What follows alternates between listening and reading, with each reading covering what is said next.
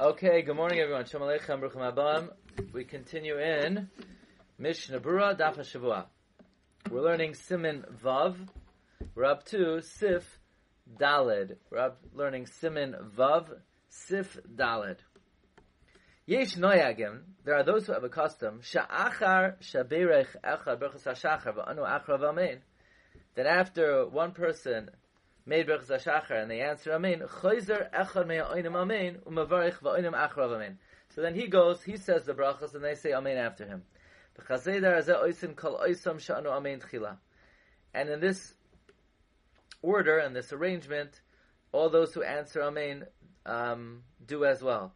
Basically, everyone takes turns saying the brachas and answering amen. Is this a good custom? Is this not a good custom? Should we stop it? Ve'in. Don't protest. Don't say, well, they already say the brachas when they answer amen the first time. So for them to go and repeat the brachas hashachar, it's a bracha levato, bracha sheina tzricha. First of all, the one making the bracha doesn't have in mind to moiti them. Even if he has in mind to moiti them, they're mechabe not to be yoitze, and therefore it is not lamoisar. And once they're allowed to make the bracha, it's a good practice um, for everyone to say amen. Now, it's interesting. It sure doesn't sound like lichatchila. This is the best thing to do.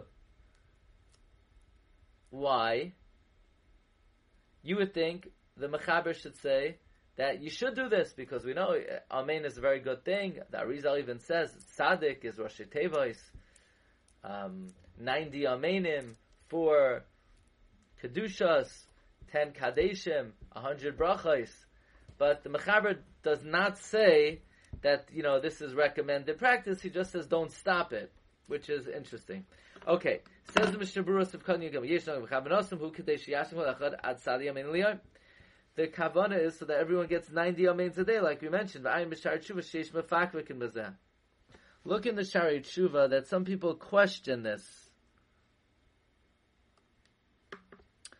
Some people question this custom.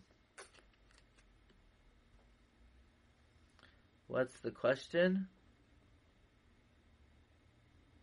Mm, not sure. The Tshuva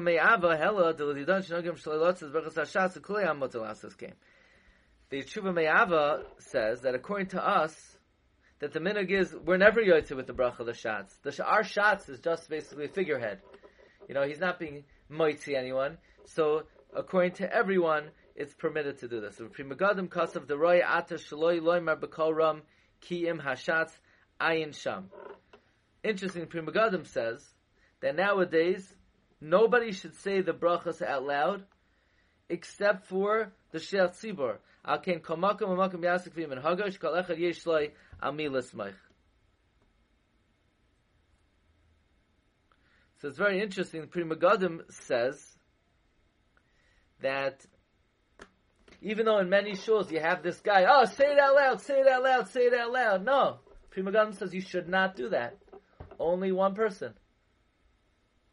Pri Megadim says that only the shots they allow. Why? And therefore, everyone should follow their particular custom. Now, the Mishnah Berurah says later on that the minog is that everyone makes the bracha by themselves, and the shots is not moitzi anybody. So he's saying it just to, uh, just sort of as a as a leader.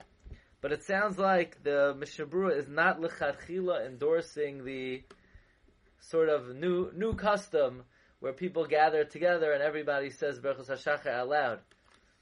Even though, you know, they have the video of Reb Chaim Kanievsky and his wife, okay, you could do it privately. Very nice. But they didn't do it in shul. You know, Reb Chaim didn't say, after the guy said the HaShachar in Lederman's, Reb Chaim didn't get up and then say his own Berchus HaShachar. So it seems like there's some reason that not everybody should do this. What would that reason be? I'm not sure. Says the Mishnah Berurah Simchan Yadal Shekvar Yatsu. Um, meaning, don't say they're already yoytze. But levush mashin yachal hoytze berchas Hashem paras me'asara. The levush is mashma, another interesting thing, that you cannot be moitzi berachas hashachar less than 10. Vayim prim gan sound besoif dvar v'lorma de dafka bebaki ein moitz v'chas masar. Dafka a baki, avo b'she'ein baki, ein tzarach asara af. The levush is talking about a baki. Now, what do you do, let's say Shavuos morning, where you need to be mitzi somebody because they're mesupik whether they're yoitze, whether they're chayv in the bracha or not. So in this case, they're not a enoi baki, they're a baki. It's just they can't make the bracha. So do we say that someone who is, let's say, chayiv to hear from others is like an baki and you don't need a minion? Or is there l'chachila? You should try to get a minion? It sounds like you should try to get a minion. In other words, l'chachila shavuos morning it's best to try to get a minion to be mitzi other people beberchas hashachar. Okay, Siv Zayin. Din levarich berchas asher yatsa, Simon Zayin. Din levarich berchas asher yatsa, kol hayam achar tos mayim. Is there a um, shot clock on asher yatzar? Person went to the bathroom, he forgot to make asher yatzar, and he wakes up nine hours later, and he uh, he wants to know could he make berchas hashachar. So it says in Mechaber kol hayom kisha'oisa tzrachav ben ketam ben gedolim mevarich asher yatzar v'loy anatias yadayim the whole day. When a person goes to the bathroom, whether katanim or gedolim, he says in Ashayatza, he does not say al sidaim, even if af even if he wants to learn or daven right away. Let's see one Mishnah Bura. Mevarich. Va'afilim nimshach zman goda achar asiyas even if a lot of time elapsed uh, after going to the bathroom, and afilu hachi chayiv levarch, he still has to uh, make the bracha. However, lechatchila the Dirshu brings, it is correct to be zar to say asher immediately after you go to the bathroom because uh, you might have to go again. Now, what does a person do if they need to wash natil yadayim after they go to the bathroom? So, is a big question. You know, what do you do first? The person comes out of the bathroom, they have to wash natil yadayim.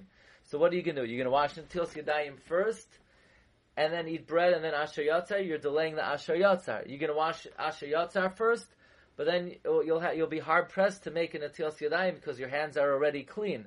So basically, the Mishnah Berurah comes out that you wash your hands with less than a revius. You wash your hands just to clean them, but not in a way that they're clean for bread.